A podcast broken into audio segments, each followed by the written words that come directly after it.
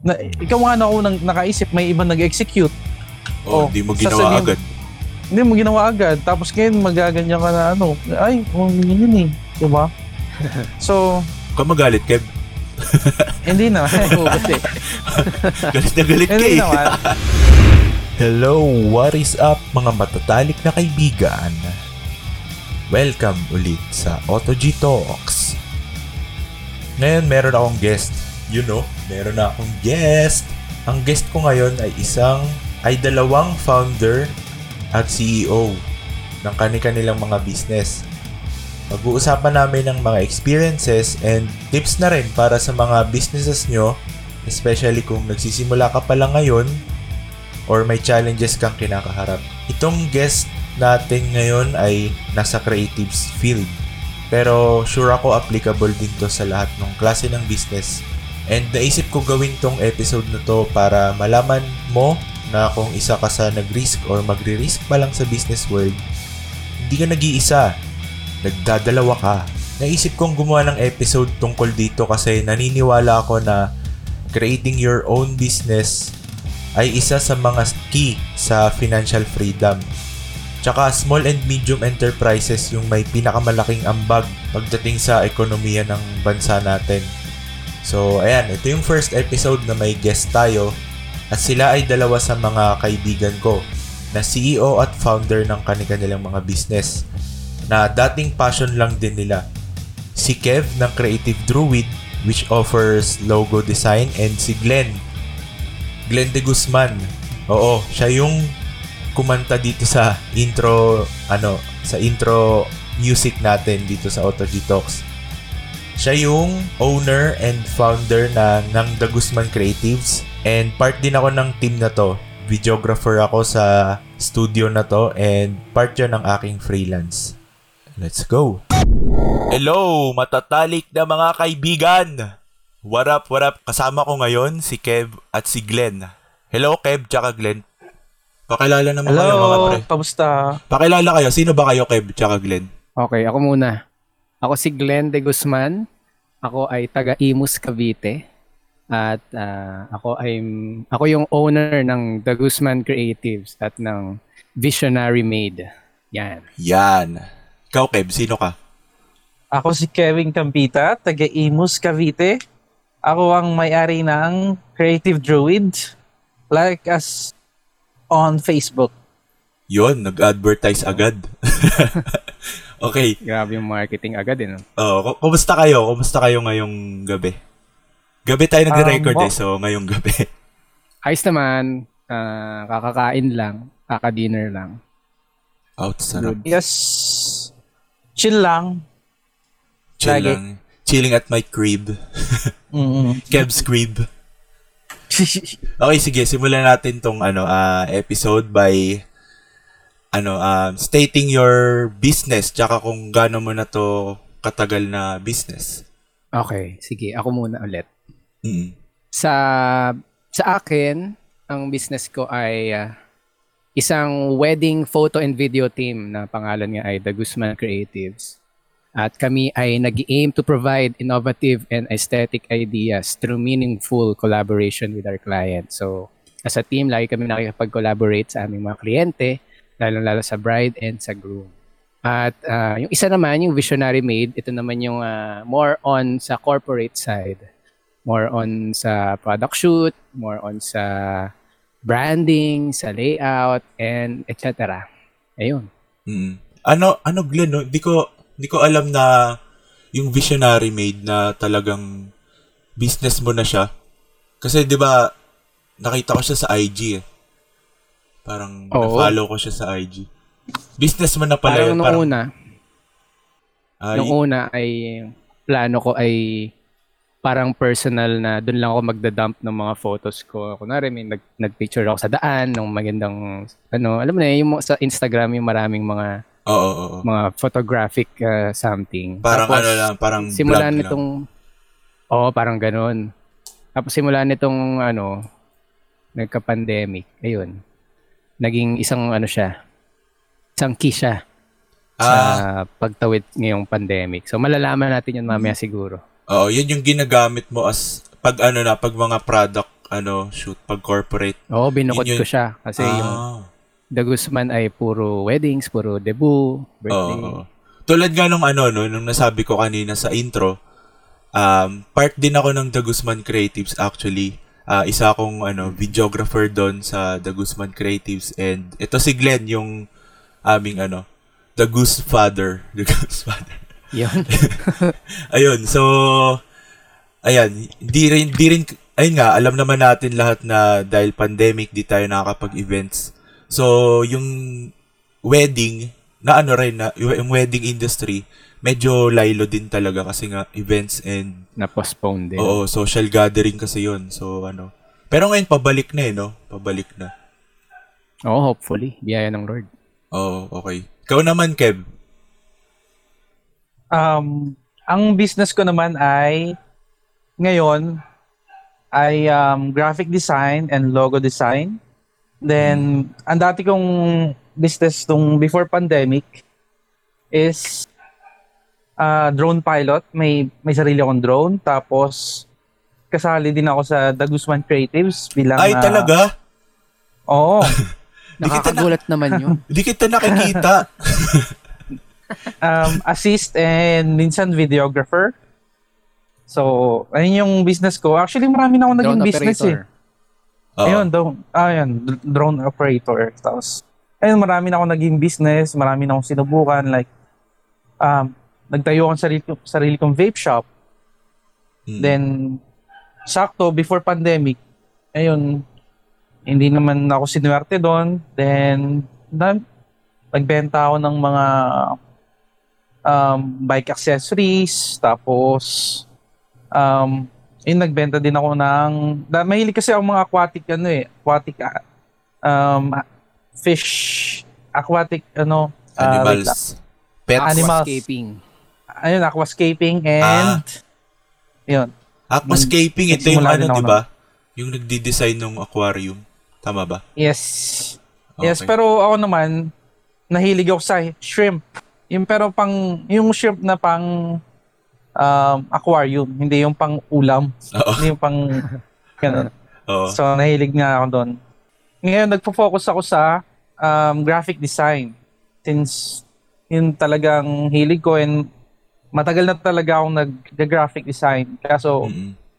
for me lang, hindi ko sinishare. Mm-mm. So, ayun. Alam ko si Glenn sa The Guzman Creatives nasa 6 years na to eh, di ba? Yes. Simula nung pinakaunang Six gig years. as in ng ano, The Guzman Creatives.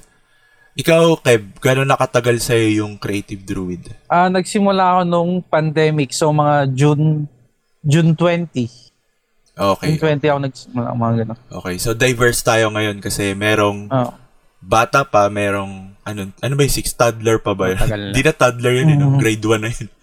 So, ayun, med- matagal-tagal na. So, ito, tanong ko sa inyo, um, bakit yan yung napili yung ano, business? Siguro na pahapyawan nyo na to kanina, pero ano, specific natin yung question. Bakit ito yung napili mong ano? Ba't ka G dyan sa business na yan? Um, siguro ako background muna ng college, no. Siguro dahil ako ay graduate ng multimedia arts. At um nung nung third year, fourth year kasi pag multimedia arts kan daming covered eh. Mm. Kaya nga multimedia siya eh. May, may photo, may video, may layout, may music, production, etc. Mm. And isa sa mga na-focus ko noon, akala ko magiging ano ako, 3D artist ako. Kasi yun yung parang astig eh. Tapos, nung bandang fourth year, may nauuso yung mga yun nga, yung parang mga events photographer, videographer, sila Jason Magbanwa yan, pa- pasikat pa lang sila noon. And then, nagkaroon kami ng isang, ano, ng isang team, tawag doon pala Sigma Oo. isang photo and video team nung college. yes, yes. Tapos, yeah, kasama si Owa dun eh. Tapos, nagkaroon kami ng isang wedding gig. Nag-umpisa kami sa 3,000 pesos para sa isang buong team. Naalala ko yun. Naalala ko mo yun. yun, parang, ilan ba tayo nun? Parang apat na tao yata kami ng lima. Oo. Tapos silang pa yun.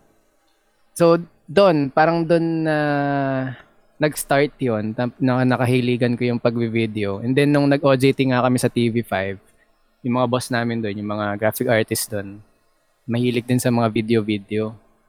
So parang doon din mas lumawak yung knowledge namin about sa videography hanggang sa nakita namin opportunity yon na pwede siyang maging business. Tapos, ayun, simula nung, nung graduate, nag, nag-start muna ako mag-freelance freelance sa kung saan sa mga studio ng wedding. Hanggang sa marami akong mga na-experience. Bad and good, syempre. Mm-hmm. And yun yung nag-motivate sa akin para magbuo ng sarili kong studio, sarili kong team na pinamagatang The Guzman Creative. So, ang history lang naman ng The Guzman ay sounds like De Guzman, no? Wala namang malalim na meaning yon Yes. Sa apelido ko, De Guzman. So, parang oh. pag in-English mo siya, The Guzman. So, yun. And then, nag-start ang ang clients ng The Guzman ng um, mga friends, mga churchmates. Tapos, yun din, mura lang din yung TF kasi nag-iipon ka pa rin ng portfolio eh. So, isang, sa isang magandang tip yun no, sa mga nag-uumpisa, lalo sa multimedia arts mm. na, na, na field, ay yung pag nagpo-portfolio ka pa lang, yun ang pinaka-crucial eh.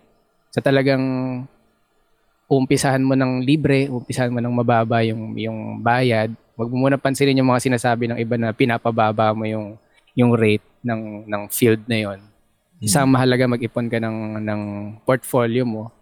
And then that's it. Parang unti-unti na yun eh kasi referral na nung mga bride and groom, referral na nung nag-debut sa mga kamag-anak nila, doon na yun eh. Gagapang-gapang na yun doon hanggang sa unti-unti mo nang itaas yung rates mo.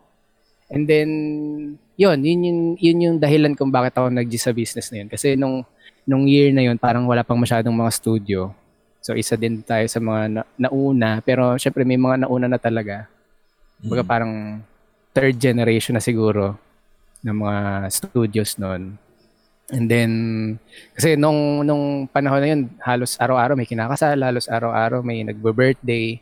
Oo. So, naging opportunity din talaga, opportunity din talaga yun as a business kasi imagine mo kung magkano yung mga singilan ng mga studio. Tapos, thrice a week or twice a week ka magkaroon ng client, buhay ka na. Mm. Tsaka yung dati yun, nun, mm. ang mga nagkakagig lang yung mga talagang mga matatagal na eh, no, na photo video. Mm. Kadalasan yan yung mga mm. yung mga may studio talaga na literal na studio yung may parash printing, ID printing, 'di ba? Sila na rin yung ah, nag-events nun eh. Sila nga yun, mga nauna. Oo. oo.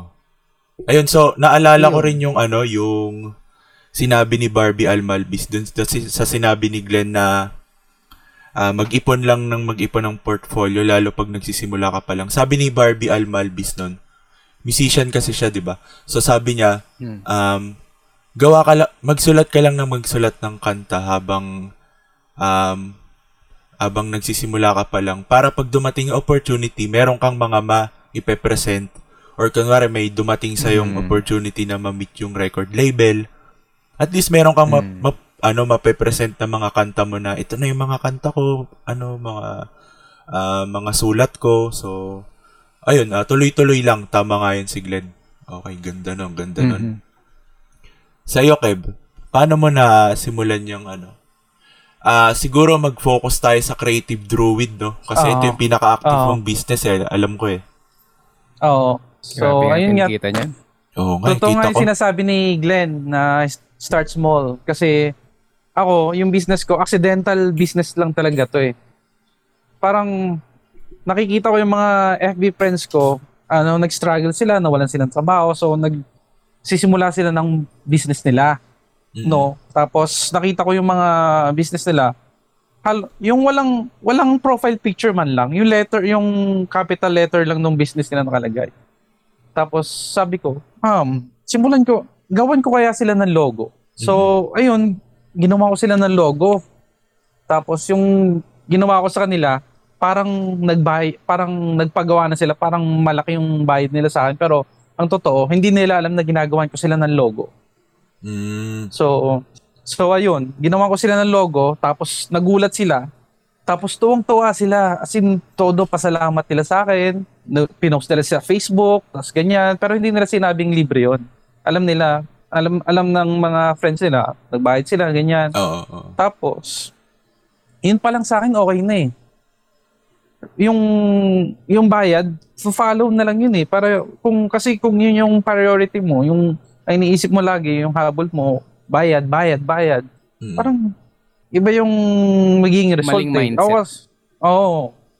So, ayun, nung nagustuhan nila yung gawa ko, tapos pinost nila, tapos nung nakita mga friends nila, doon dumating yung mga client na willing to pay talaga. Oo, oo. Parang ano to ah. So, parang ano to, Kev. Naalala ko yung... Alam mo, di ba sa Starbucks wala namang ads? Talagang ano, um, anong tawag, anong term doon? Yung by word, Word of Yung- mouth. of mouth, Oo. yung pagkalat nung ano mo, ng service mo. Oo. So, ayun. Um, sa una sinili ko sila ng mura lang. Mura lang. Wala pa sa 500, 300 nga lang. Gan- Ginawa ko sila pero quality pa rin yung pinoprovide ko sa kanila. So, ayun nga, kumalat ng kumalat yung gawa ko. Tapos, minsan umuulit pa nga sila eh. Kaso, nung umulit na sila, tumas na yung TF ko. Kahit na tumas yung TF ko, gusto pa rin nila sa akin. Ayaw nila magpagawa sa iba Mm-mm. yung doon nagsimula yung business ko tapos na napag-isip ko din na okay pala to ah. Tap- tapos yung business ko, wala akong puhunan, wala akong storage, eh, wala akong binibiling equipments or anything, di ba? Mm-mm. Talagang yung idea ko lang, tapos nakakatawa pa kasi tuwing gumagawa ka ng logo, talagang pag nakita nila, parang yun talaga yung naiisip nilang ano nila, gusto ng logo. Tapos, minsan walang adjustments eh. Ah, first, uh, pass ako nung, Draft. First, first submit ko ng, oh, first draft nung gawa ko. Uy, okay to. Ganyan, ganito, ganyan. Tapos, Final na agad. final na agad. So, ayun, Ganyan nakita ko. Si, si Kev. Yan, ganyan Nakita kabagsik yung- ang Creative druid. creative druid. Yeah, so, nakakatawa lang talaga kasi, kaya hindi ko sinimulan tong, ano ko na to, na tong business na to dati. Hindi ko na alam na pwede palang pagkakitaan kasi naggagawa lang ako ng mga designs para sa sarili ko, pag, para stake, pero hindi ko, kinikip ko lang sa sarili ko. Tapos, ang maganda pa niyan kasi, sobrang daming mas magagaling na graphic artist akong kilala. Mm-mm. And tapos, ayun, hindi nila sinisimulan kung anong meron silang talent. Ako lang, mas maraming mas magagaling sa akin. Pero ako, medyo marunong lang. Pero marunong ako mag-execute ng gawa ko. Sila, titatago na lang nila yung gawa nila. Hindi nila alam na pwedeng ma-appreciate ng ibang tao. Hmm. Ayun. Okay. Sa mga di rin nakakaalam, no, i-reveal ko na, yung gumawa ng logo ng AutoG, si Kev yun yung gumawa nun. Si, si, si Kev yung gumawa ng AutoG. So parang isa din ako dun sa kinwento niya kanina na di, nila, di, di ko alam na gumagawa na si Kev ng logo. Parang sinabi ko lang na ano na, Uy Kev, ito yung ano, nakawento ko lang na ito yung pangalan nung ano, gusto kong gawing page. So, ayun, nagulat na lang ako one day. One day, isang araw, binigay, may binigay siyang ano Oo. na screenshot tapos yung logo ng AutoG. What? Nagulat na ako. Tapos, di ako makapayat. As in, parang, nagulat talaga ako. eh. Sabi ko kay Kev, parang, ano eh, ayoko tanggapin kasi, ayoko tanggapin muna. Huwag mo muna send yung high, re- high resolution na file kasi, di naman ako magbabayad sa'yo. Tapos, ayun na, tinuloy pa rin. Sinend niya yung ano, Mm. sinend niya sa email ko So, yung, ano, ayun lang, totoo nga yung ano, you need to give first before you ask. Hindi naman ako nag-ask, pero naka, I received more than, uh, ano, more than sa what I for. need. Oo, mm I asked for. So, ayun nga. Saka Oo. may add ko lang, no? Mm. Maganda yung ano eh, yung sinabi ni Kev dun sa mga ano, in general, no? Parang, yung iba kasi Mm. parang nag, naghihintay pa ng ano eh, nag-hold back pa sila eh. Parang, wait lang, parang hindi, di pa ako kampante sa mga gawa ko. Parang Mm. ayoko munang mag-business. Parang naghihintay pa sila ng perfect time. Pero maganda yung sinabi ni Kev na ano, kung naghihintay ka ng panahon, ngayon na yun, umpisahan mo na. Huwag ka nang magpamamaya na lang, bukas na lang. Kasi wala ka Mm. rin mararating pag ganun eh. Parang kung mali yung mindset mo eh. So, proper mindset. Tapos, umpisa mo na ngayon, huwag ka nang tatamad-tamad. Kung ano man yung naisip mong business.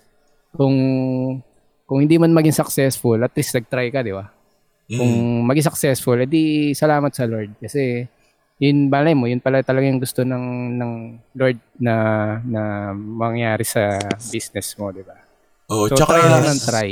tsaka kung passion mo naman yan, di ba? Kung simulan mo kahit walang, sabihin natin ano ah, hindi naman sa magiging negative, pero sa, sabihin natin walang narating. Pero nag-start ka, ibig sabihin, Mm. kung passion mo yun, nag-enjoy Yes. ka doon, di ba? Yep.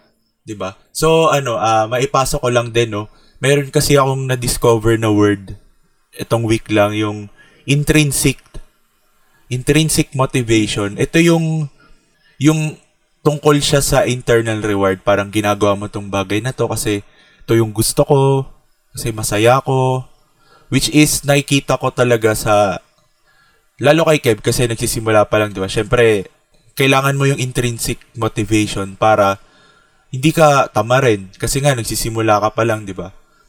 So, ito Oo. si Glenn, tingin ko, ano, eh, tapos na to sa stage na ganun. Pero, nararamdaman pa rin, syempre, magkaka-team naman tayo. Nararamdaman naman natin sa isa't isa na meron pa rin intrinsic motivation talaga, di ba? So, another word na gusto kong itanong sa inyo, yung tinatawag na ex- extrinsic motivation, parang ito yung motivation na ginagawa ko na lang to dahil para magkapera, ginagawa ko na lang to kasi gusto, kasi parang nakapag-commit na ako, parang pilit na lang ganun. Meron bang time sa inyo na ano na naranasan nyo na parang ganito na lang na para na lang sa pera to, ganun. May time ba na ganun? Ako meron. Kasi parang, feel ko hindi makukumpleto yung pagbe-business mo pag hindi ka darating sa ganung sa ganung point eh. Oo. Ano siya, parang, an, ano ba? Parang nararamdaman ko siya pagka ano eh, pagka after the wedding. yung pag mga backlogs na. Ah, Kasi parang yung motivation, isa sa motivation mo yung passion mo, di ba? Oo. So parang pagka yun ay nawala, so parang ang hirap na na parang doon ka na naman mag-umpisang, ay bukas ko na lang gagawin to. Nakapagbayad na to eh. Ay, Mhm. next week ko na lang gagawin to. Ah, 2K na lang naman kulang nito eh. Parang Oo. maling mindset siya. Pero yun nga, parang isa din sa kailangan nating isipin is ibalikan natin kung bakit tayo nag-start ng business. Bakit Yes. tayo nag nag ah, bakit mo sinimulan to? Yun yung lagi mong gawing reminder sa sa iyo kapag ka nakakaranas ka man lang ng mga ganong moments sa pagbi-business mo. Yes, tama. Yun. Mm. Ako naman, um, ni minsan inaano ko din yung pag may nakikita akong ah, ibang tao na successful, hindi ko yung iniisip na ganyan, ah, swerte kasing ganyan eh. Swerteng, swerte kasi sa business yan eh. I give credits kasi yung swerte sa business na yon nag-failed yon Siguro, ang nakikita lang natin success, pero ang nakikita, ah, hindi natin nakikita yung yung history niya na Mga na pinagdaanan. mga pinagdaanan niya na ilang beses siya na nabigo, na, Mhm. na nag-failed. Ayun. So, ayun nga, yung mindset ko naman, gusto kong I like failure. Parang failure yung tingin ko sa failure, yung parang positive, hindi negative. Mhm. So, I keep ano, uh, taking risk ganun. Kaya yun, yun na rin. Tapos sa motivation ko yung ibang tao like nakakabili ng nakapunta sa ganitong lugar ganyang nakabili ng ganitong sakyan ganun. Parang napa, naisip ko we deserve uh, syempre deserve ko din maging ano sa may, may experience yung mga ex, na, na experience nila di ba? Mhm. So, ayun. Yun yung motivation ko na sana pag nag-work hard ako tapos ma-experience ko din yun. So, isa lang buhay natin eh. We deserve better. Parang hindi yung magiging parang katulad na lang tayo ng lahat na ano na sumusunod sa process. Parang, Oo. 'di ba? Nagets mo? Mediocrity. Oo, ganoon. Yan. Ano 'yan? Mediocrity is a word that I said earlier. Ah, yung parang rat race, parang gusto mong umalis sa rat race. Ano? Ah, oo, oo. Kasi meron talagang ano eh, yun Mm. nga, yung mediocrity. Parang, ano ka na lang, ah, parang ito na yung nakasanayan ko eh. Ganito na lang ako eh. Hindi na ako aalis Mm, dito. ganun. Ah, ayoko na. Ganun. Ah, tamad. Ah, ganun. Ito, in, in ano lang ah, ah, gusto ko lang din malaman. Siguro naranasan mo na ito kahit, kahit ilang months pa lang sa ibang business mo. Kailan nyo naranasan na I mean, passion tong mga ginagawa, ginagawa nyo, mga business nyo, di ba? Pero kailan nyo naranasan na trabaho na to? Um, ano eh, parang hindi ko siya naranasan. Siguro Mm. biyaya ng Lord yun. Na, na, na, kasi hindi siya araw-araw ginagawa. Mm, oo. Ikaw, Yun, unlike pagka araw-araw ginagawa eh, parang nararamdaman mo ng trabaho nga yun. Oo. Parang nagiging ano na siya, ah tawag dito, routine. Yun. Mm. Ako naman, naranasan ko yon noong pag na, yung may client ako na ang gusto niya, opposite sa gusto kong mangyari. Like, Ah. sa vision ko. Sa Oo. vision ko. Ang ganda-ganda hirap ay, nun. hindi naman maganda. Hindi, ang, ito na yung gawa ko, masterpiece na oh. Tapos ang gusto niya, yung gusto niya na super ayokong gawin. so, ayun. As an artist, parang, ito na, ang ganda no. Pipili mo pa ba yung Ferrari kaysa sa Jeep? 'di ba? Oo. sa jeepney. Ferrari parang ganon. Ganon lang, yun na, syempre wala akong magagawa, gusto niya yun, edi, Oo. No. Alam, alam mo, isa yun So, sa mga ano eh. part talaga. Siguro ma, ma, matatanong ko rin mamaya sa inyo yung Mm, challenges, di ba? Ng mm, mga, ang tawag dito, ah, supplier side ng mga Mm. business, yung hindi pagkakasundo, hindi pagkaka ah, misalignment dun sa vision, di ba? Pero, Mm. syempre, supplier tayo. Babayaran, babayaran naman nila tayo. So, sundin na lang natin yung gusto nila. Eh, trabaho, trabaho kasi. Oo. Pero mindset ko sa ganyan, laging, laging merong paraan para ma-meet yung nasa gitna. Mm, I mean, di naman fully ma makukuha yung gusto nyo, hindi rin fully sana hindi okay lang sa client mo na hindi fully makukuha yung gusto niya. Pero kahit konti, may makukuha kayo sa dalawang side nyo. And then, pwede kayo mag-beat sa gitna. And then, tingin ko doon nagiging, doon nagiging ano eh, nag, nabubuo yung magandang relationship ng mga client tsaka supplier. mm. So anyway, Sige. ah yun na, yun, tatanong ko na sa inyo, ano yung mga challenges nyo dyan sa business? Businesses? Um, sa amin, sa Guzman, nung mga first years namin, ah isa din sa mga challenge namin yung um, pwede bang gayahin mo yung video ni Bob Nicolas? Pwede bang gayahin mo yung Ah. video ni ganito? Ah, Oo. So, naisip namin nung ng aking co-owner na aking girlfriend din, si Tin, na ilagay sa sa motto ng Guzman yung provide innovative and aesthetic ideas through meaningful collaboration with our clients. So lagi kong um, lagi kong pinagdidiinan. Lagi kong in-emphasize yung meaningful collaboration with our clients. Mm-mm. Kasi ang gusto namin kasi merong trademark na na pinangahawakan ng isang business, 'di ba? Mm. Lalo sa ganito sa photo and video or sa sa graphics design, etc. Mm-mm. So, ang ang gustong naming maging mindset ng mga clients na dumarating is pinili namin kayo dahil gusto namin yung style nyo. Hindi Yep. hindi yung pinili namin kayo dahil kaya nyong gayahin si ganito. So, ganun yung gusto naming maging ma-filter ng mga clients, no? So, sa unang meet up namin sa mga client, sa mga bride and groom, sa pagpapakilala, lagi namin sinasabi tong um, motto ng The Guzman Creatives, no? So, in order for us to provide innovative and aesthetic ideas, eh, sa pamamagitan yun ng meaningful collaboration with our clients. So, Mm. cooperation talaga with the supplier and the the client itself. So, doon namin na-overcome yung challenge na hindi kami magkatugma sa vision, hindi kami magkatugma sa sa kung ano yung gusto ko, ano yung gusto ng client. So, lagi kaming nagmi-meet sa gitna.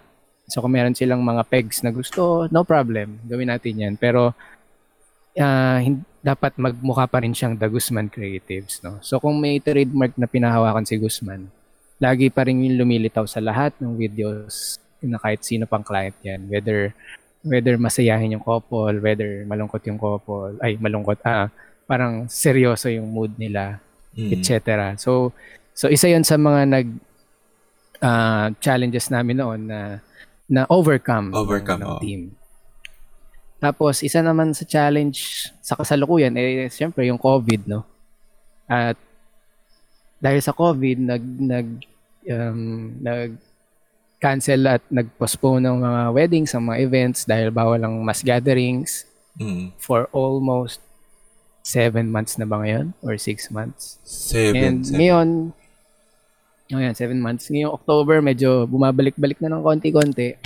And biyaya ng Lord ay sana by December, January ay makakuha na, na ulit ng mga clients para din tulong din sa team na ano eh, sa mga shooters na nawalan din ng work, di ba? Mm. So, Mm. yun. And then, kaya dun ko rin naumpisahan si Visionary Made.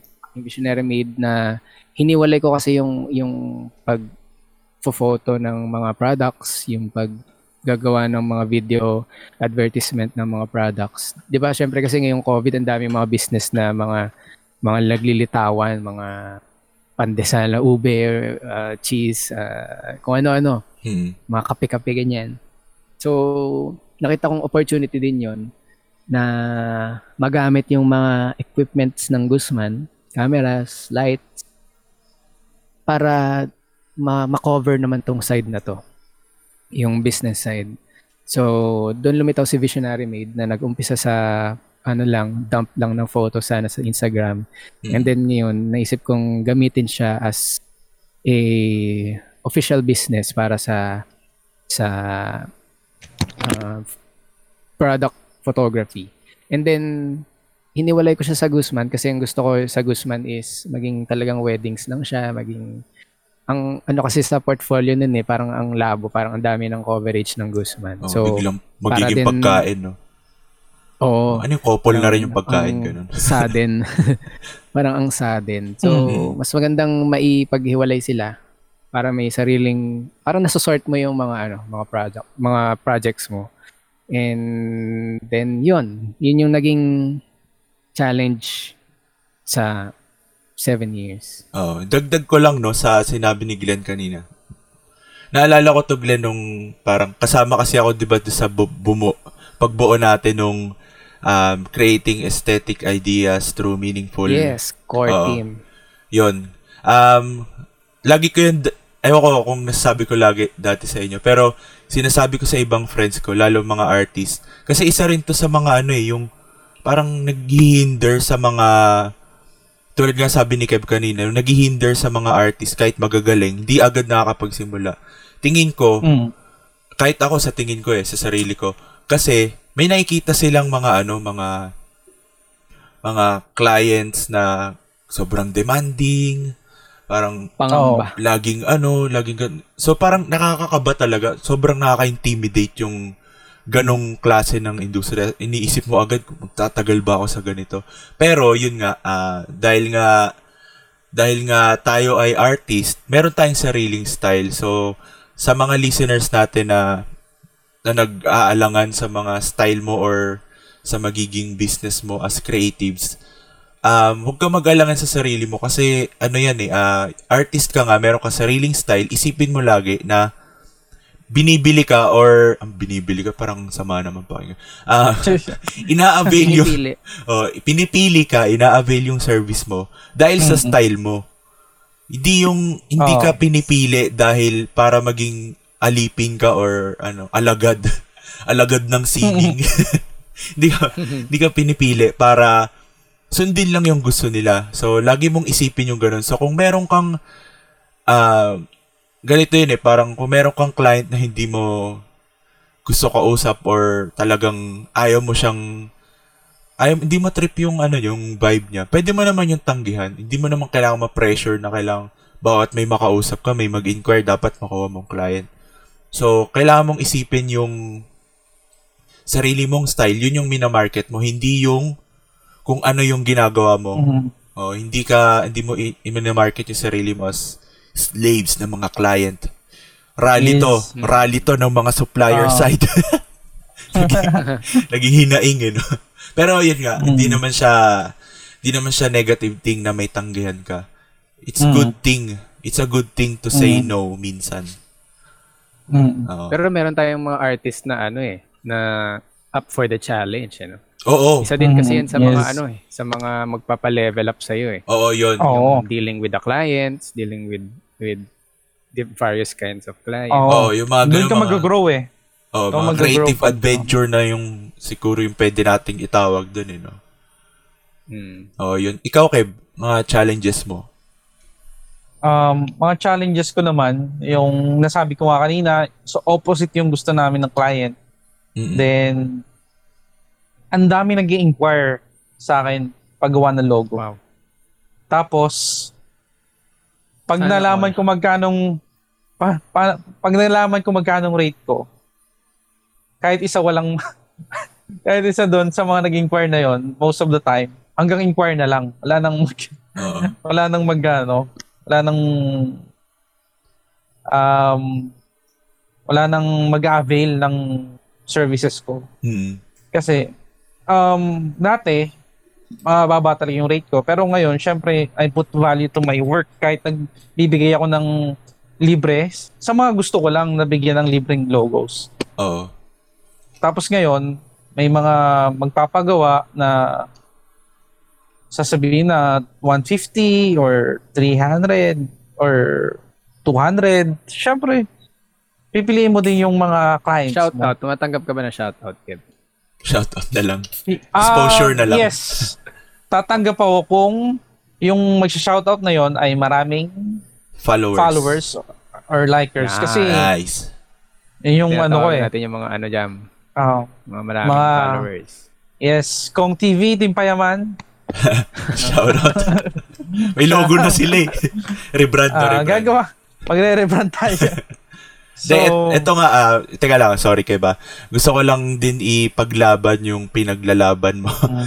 na sa mga kung may listeners na gustong ano, ah, gustong magtayo ng business, sobrang halaga talaga ng branding. And Mm. then branding is ah, logo design actually, part siya ng branding.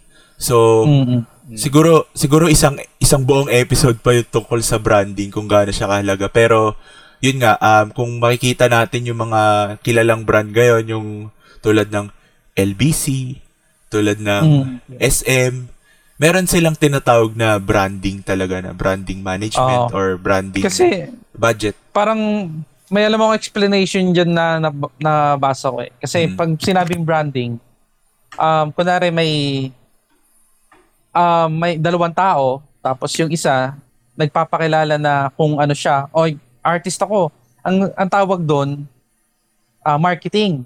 Mm. Tapos pag may, kunwari yung kakilala mo, tinawag kang, na- sinabi kang, uy, artist ka. Ang tinawag doon, ang tawag doon, ad- advertising. Pero yung kausap mo, hindi ka nagsalita, tapos tinawag kang, you're an artist. Ibig sabihin, branding ang tawag doon. Oo, tama. Kasi Yun. meron kang identity. Yes. Yung iba na yung nakakita na ano, na ganito. So, ganun yung idea ng branding na Mm. um, meron kang pinapakitang ano, pinapakitang image sa Oo. mga customers, sa mga viewers, sa mga yes. audience mo. So, kailangan mo, syempre, paggastosan yun, di ba, meron pang mga time na, meron pa tayo napapanood mga movie na sobrang conscious sila sa image nila, sa personality, talagang Mm. yung na, kahit na maitago na yung mga motibo nila para lang maging maganda yung image nila, 'di ba? Ginagawa nila. Um, eto ah, share ko lang, bago pa mag-pandemic, parang last year or last last year, Mm. mga 2018 ata yun. Ano eh, um, yung, yung, hindi, ano lang to, ah, layman's term, hindi ko rin naman alam yung eksaktong data na, yung kita na, yung umiikot na pera sa buong Pilipinas, majority nun galing sa mga small and medium enterprises business. So, nakakatuwa din na realize ko rin, nga- lalo ngayong pandemic, na realize ko na, di ba, ang daming, napansin daming work from home ngayon, mga, hindi kasi makapag-office, di ba, kasi nga, mas safe na ano hindi lumalabas. Na-realize ko ngayon na kung small business ka, sana by now, seven months sa by now, sana na-realize mo na hindi mo na kailangan mag-establish ng opisina sa mga business district sa Makati, sa QC, sa sa ba yan? Bacoor, Bacoor paano na rin eh. Pa pausbong na rin eh. Sa Alabang, hindi mo na kailangang mag ano eh, establish ng office sa mga lugar na yun. Kasi pwede nang magsimula ka sa bahay eh. So sana yun yung ano yun, yung na-realize natin na ano, kung natatakot ka man kasi laki ng renta sa ano, sa ganyan, pag magtatayo ka ng opisina, ng agency, or kung ano mang studio, di ba? So, pwede nang ano ngayon eh, pwede na natin palang gawin sa bahay. Karamihan Mm, nga, work tama. from home ngayon sa mga opisina eh. Mm. So, ayun. nakakatulong ka pa sa mga kapwa riders natin, di ba? Kasi nagpapadeliver ka eh. oo, Oo. di ba? Mas ano pa, Parang din sa parang, kanila yun. Oo, mas umiikot-ikot pa lalo yung pera kasi mas maraming papadeliver. Di ba? Yun, so, Yes. ayun, isa yun sana sa i-consider natin na kung balak nating, kung nangangarap tayo na magtayo ng opisina sa Ortigas, ganun, magtayo ng Mm. opisina sa Will Tower, pwede, pwede ba mag-opisina, mag lang. Pwede ba yun? Pina, may, for, for leasing ba yun? Ewan ko yun. So, ayan. Sana ma-realize mo na ang pinakamahalaga yung business mo, makapagsimula ka.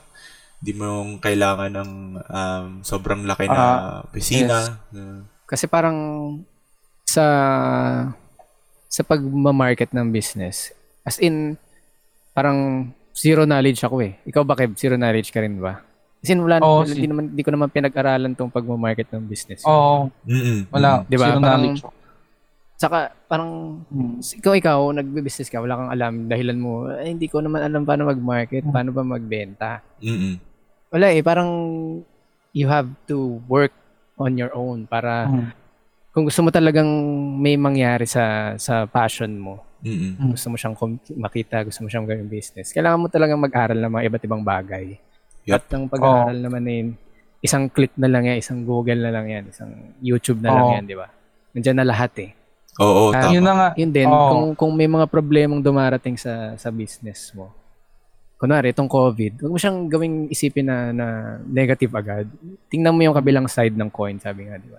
Para makita mo rin yung, yung good side ng mga nangyayari. Oo. Hindi lang yung puro bad side ng nangyayari. Mm. Na kahit anong pinagdaraanan mo. Oo. Yun. So, tama naman, tama nga yun. So, ang, actually, itong cellphone natin, napaka-powerful nito eh. Kasi, pwede tayong matuto dito kahit anong gustong maging gusto natin eh. Piliin mo lang yung oras na, imbis na, nag-tiktok, nag, nag, nag, ano, Uy. nag-scroll ka ng TikTok. Hindi naman sa sinasabi kong masama yung TikTok, pero, give time na para matuto ng ibang bagay. Parang, Mm. di ba? Masama yun, pre, kasi ma- gawa ng Chinese yun eh. Kinukuha nila yung data natin. Joke lang. Joke lang po sa Chinese listeners. Yeah, ma. Joke lang. Chinese listeners no pero Tagalog yung pinapakinggan ng podcast. Ayun, may ka-translate sa kanila. Ah, ayos yun ah. Ayos yun. lang. Auto G ah. Abot na sa China. Mm. Mm. Shout out. Ay, mga shoutout kay ano, Lee, Oh, Lee Min sino? Ho. wow. May mas- masabi lang na ano yun, ano, related sa Chinese. eh, ba pala yun? Lim- Oy. no, Korean. Lee Min Ho, Korean dyan eh. Mm. Ay, Korean pala yun. Okay, anyway. Uh, next question ko, anong plano nyo sa future? Regardless to ah, kung um, gusto ko lang paniwalaan natin na mawawala na yung pandemic by November? by ano, siguro early 2021 yon So, regardless nung ano, pandemic, ano yung plans nyo sa mga passions or business nyo?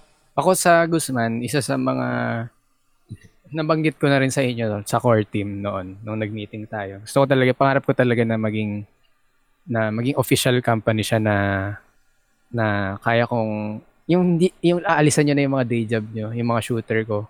Mm-mm. alisin niya na yung mga day job nyo na talagang focus tayo dito sa Guzman kasi ganun siya ka kausbong, Mm-mm. ganun siya ka, ka consistent yung clients. Then isa din sa pangarap ko nun yung ma- mabigyan ng health card yung bawat team, yung bawat Ah, core team. Oo. Ang, Thank ang you, ano thank eh, you. parang parang as ah, owner, parang isa din sa mga achievements na gusto mong marating sa sa business mo. At syempre kasi parang gusto ko rin na isa din sa pangarap ko yung magkaroon ng sariling office, magkaroon ng sariling ah, building, di ko alam. Libre lang naman mangarap pero Oo. i-attract na natin 'yan sa sa next year sa mga susunod na taon. The Kaya Goose House. Ikakasal, i- mga ikakasal na mga ano dyan, mga nakikinig. Yan. Facebook.com, The Guzman Creatives. Yeah. Yan. ayos, Promote. ayos. Si Glenn medyo huli na nag, ano, eh, Murang-mura, nag-promote eh. pa. Murang-mura, mainit pa. Quality. Mm. Yan. Ikaw, Kev, anong plano mo sa ano? Mm, anong plano mo sa ano, business mo? um, sa business ko, sa future, gusto kong ano, it can stand alone na kahit um, um, hands-on pa rin ako pero can stand alone kahit um, di na ako nag magre-respond ng mga makukulit Ah, na boss. customer, Boss na. mga cli- I mean clients. Ikaw na yung So ayun tapos oh, tapos may team na ako tapos um kilala kilala na akong artist. Di naman masamang mangarap pero may kilala akong artist. Gumuhit lang ako, papresyohan ko na ng ano. 'Di ba? Gu- Gumuhit ng ano, ng pentol, isang way. ng, ng ballpen. Isang stroke lang, no? Uy, isang stroke lang ng pentol. Oh. Ay, teka. papalakpak na agad yung ano, 50K. nakakita, oh. 50k. 50k, easy. Easy. Mind blown agad, no? Yung Kumbaga makakakita. yung mga, ano, yung mga singers, tatlong kanta, 50k, ano. Oo, Oo, di ba? ganun Ikaw, ganon. tatlong stroke, 50k. isang is, isang dot, isang dot. Isang da- Tapos ang malupit niyan, mas creative yung utak yung utak nila makakita. Ay, ang galing niya na. Naisip nila yung ano ah. Ako hindi ko naisip Okay tapos sila logo ko. makakaisip. Oh, logo, di ba? hindi naman eh, pero ayun nga, it can stand alone tapos um magta-travel ako tapos dala ko yung laptop ko magbabakasyon ako sa isang magandang lugar like beach tapos Uy, tama naman dyan.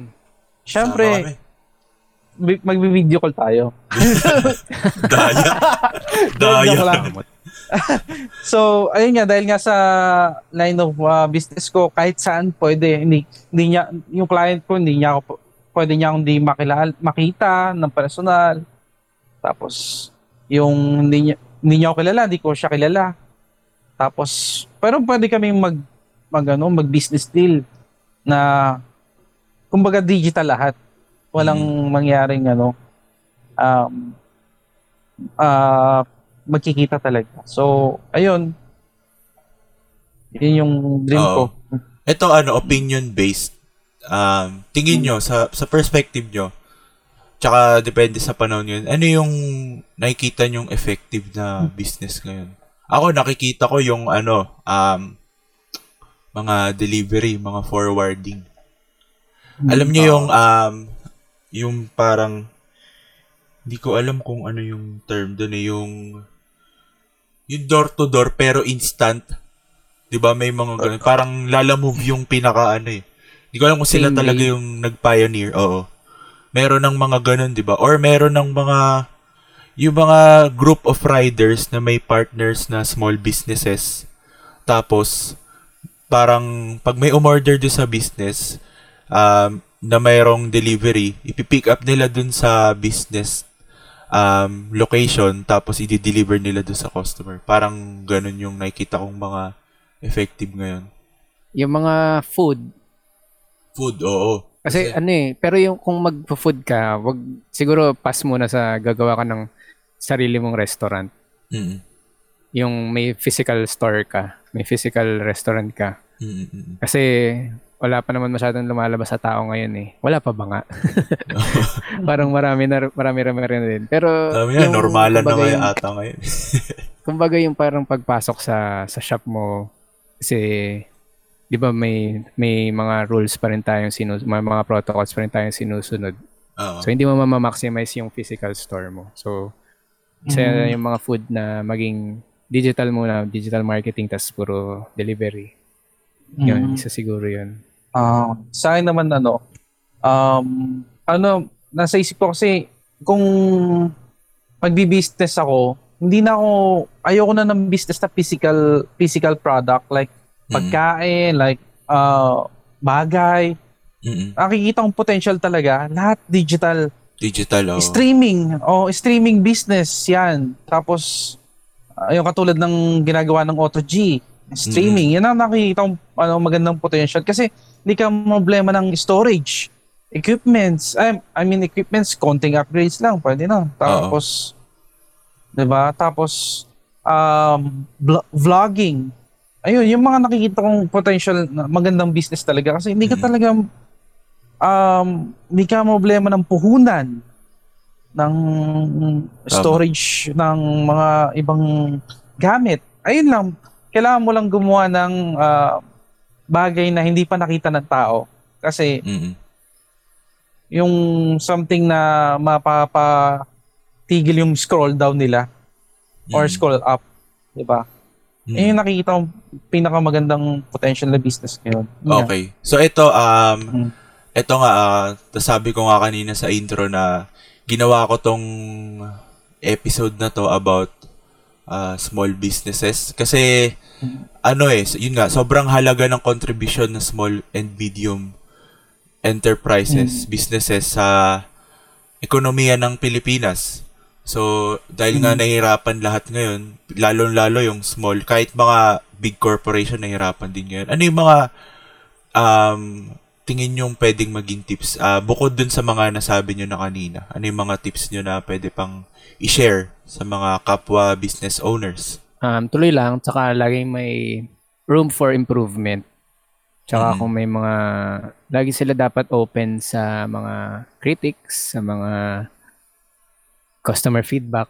Kasi yun din naman yung magpapa-improve sa product mo eh. Mm-mm. Tapos, kung ano, kung medyo, taka saka observe, observe ka rin kung ano ba yung trends ngayon, ano ba yung mga uso ngayon, ano ba yung mga trending ngayon. Depende sa business mo. Mm-mm. Siyempre, talagang hindi mo maiwasang sumunod sa uso kasi yun yung uso eh, nandun yung tao. Mhm. Mm-mm. So, ayun, yun siguro. Mm. Sa naman, um, as long as um, gusto mo yung ginagawa mo, you put value to others, kahit walang-wala ka, nagbibigay ka pa rin ng uh, advice, hindi yung uh, dahil bibigyan ng pera, yung, I mean, lahat ng kung anong alam mo na wisdom or information, binibigay mo for free. Tapos, ah, parang yun yung magiging branding mo eh. Tuloy mo lang yung ginagawa mo, tapos, income will follow as long as na gusto mo yung ginagawa mo. Tapos, um, wag masyadong nagpapapaniwala sa mga sa news. I'm sure, syempre, pag na, nanood ka ng news, lahat negative, di ba? Mm-mm. Parang, kailangan mo maging positive lagi na sa may, be optimistic tapos appreciate everything na meron ka tapos be more be more ambitious parang ganun na hindi ka mag stay sa kung anong meron ka Mm-mm. dapat you need to uh, grow to ask for more ganun and ask oh wait ask how and why ganun Mahal Okay. ko rin. Um, kasi di ba sa Guzman, teamwork kasi to eh. So, Mm. isa ding factor yung team, yung teammates mo. Kasi Mm. ako, um, di naman pinili, pero may, may pagkaganon, no? So, na- ma- dahil sa mga experience ko nung nag-freelance ako, nalaman ko yung mga mga taong ayokong katrabaho. Mm-mm. So, nung nagbuo ako ng sarili kong company ng photo and video, nag nag talagang um, pinili ko yung teammates na alam ko na na makakatulong sa business hindi sa akin para lumago.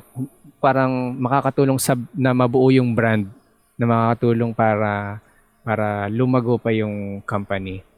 And then, yun nga, no? So, shout out sa mga Guzman Creatives people dyan. Both kay Owa at kay Kev. Na Yes. talagang bumuo at tumulong para, kasi kami as a team, hindi naman, hindi ko masasabing ako yung mas nakakaangat or si ganito yung nakakaangat. Talagang sabay-sabay kami natuto eh. Mm-mm. Sabay-sabay kaming um, nag, nagturoan, kumbaga. Na, uy, ganito, ganyan. Hindi, hindi yung may naiiwanan. So, talagang hilaan pataas yan. Mm-mm. Pagka um, as a team kayo, hindi pwedeng competition kayo sa loob ng team. So, kung, kung as a team yung isang business mo, kung may binubuo ng isang team, maghalagang pumili ka ng mga teammates na talagang nakikita yung vision ng team mo, nakikita yung yung branding net ng ng team mo na na nakikita yung future ng team mo na talagang iisa Mm. yung tinatahak yung yung path para sa success. And Diba, maraming sides yun eh. Sa leadership, sa sa sa workers, sa branding nga ng company, marami siyang side pero yun nga, Mm-mm. sama mo rin sa panalangin yung pagbubuo mo ng company. Yes. Mm. It works. Is tsaka ayun nga um kung ano man nasa isip mo ngayon na sa tingin mong it will give um value to people tsaka simulan mo na. Huwag ka na magdalawang isip. Simulan mo na kasi um pag Now is the time. Yes, pag nag-failed ka, good kasi you tried. Kesa yung iba hindi sinubukan, wala silang na ano, wala silang Hindi natutunan. nalalaman kung success o fail. Oo. Mm. Meron meron diyan sigurado um, nag-isip ng bago nung Grab ng mga Lala Move. I'm sure meron diyan na, nakaisip na bago na nasimulan yung Lala Move pero um, sasabihin lang nila, ay ako una nakaisip niyan eh. So, na, ikaw nga na unang nakaisip, may ibang nag-execute. Oh, Oh, hindi mo ginawa agad. Hindi mo ginawa agad. Tapos ngayon magaganyan ka na ano, ay, hindi yun eh. Di ba? So, Ka magalit, Kev. hindi na. Oo, kasi Galit na galit ka Hindi eh. naman. Joke lang. Ganun talaga pag ano, Passionate lang. Ah, yes. passionate. Yan, yan, yan. yan. Tapos, kailangan mong laging isipin kung paano, ba't mo gusto maging successful, kung ano man yung nasa, nasa reason mo kung ba't gustong mag-start ng business. Yun lang. Mm. Thank you. Okay, so ayan, salamat Kev at Glenn. And ayun, ng episode natin ngayon. Salamat kasi kung naririnig mo to, ibig sabihin natapos mo yung usapan namin. So yun, narinig natin yung mga experiences ni na Kev at Glenn at nalaman natin yung mga struggle sa industry nila. Personally, wala akong business na matatawag pero tinuturing kong business yung AutoG FB page at itong podcast. So meron akong napulot sa mga na mga aral sa kanila. And please paki-check at paki-support yung FB page nila. I-search nyo lang yung Creative Druid at The Guzman Creatives. Okay, last na. Share ko lang yung narinig kong quote na di ko matandaan kung saan ko narinig. Sabi doon, We don't need another Steve Jobs or Jack Ma. We need a new system. Ah, narinig ko to sa podcast ni Nas Daily. Ah, ang title ng podcast, Nas Talks. Ah, nanin- nag-agree ako doon sa sinabi ng guest niya na kailangan natin ng bagong sistema, hindi natin kailangan ng bagong mga tao. So, sana sa mga natutunan natin, sa mga nauna na nagbi-business, um, i-apply natin siya para magbago yung ating sistema at mindset sa pagbi-business. Salamat, bye-bye! Available ang OTG Talks sa Google Podcast, Apple Podcast at Spotify. At ititigil ko na rin ang boses na ganto. Kung di ka pa nakafollow dito, follow na. At huwag mo na rin kalimutang mag-follow sa Facebook page, Auto-G at mag-subscribe ka sa YouTube. At tandaan, pag mahirap ang buhay, edi G. Pag madali ang buhay, edi G. Bye-bye. Thank you.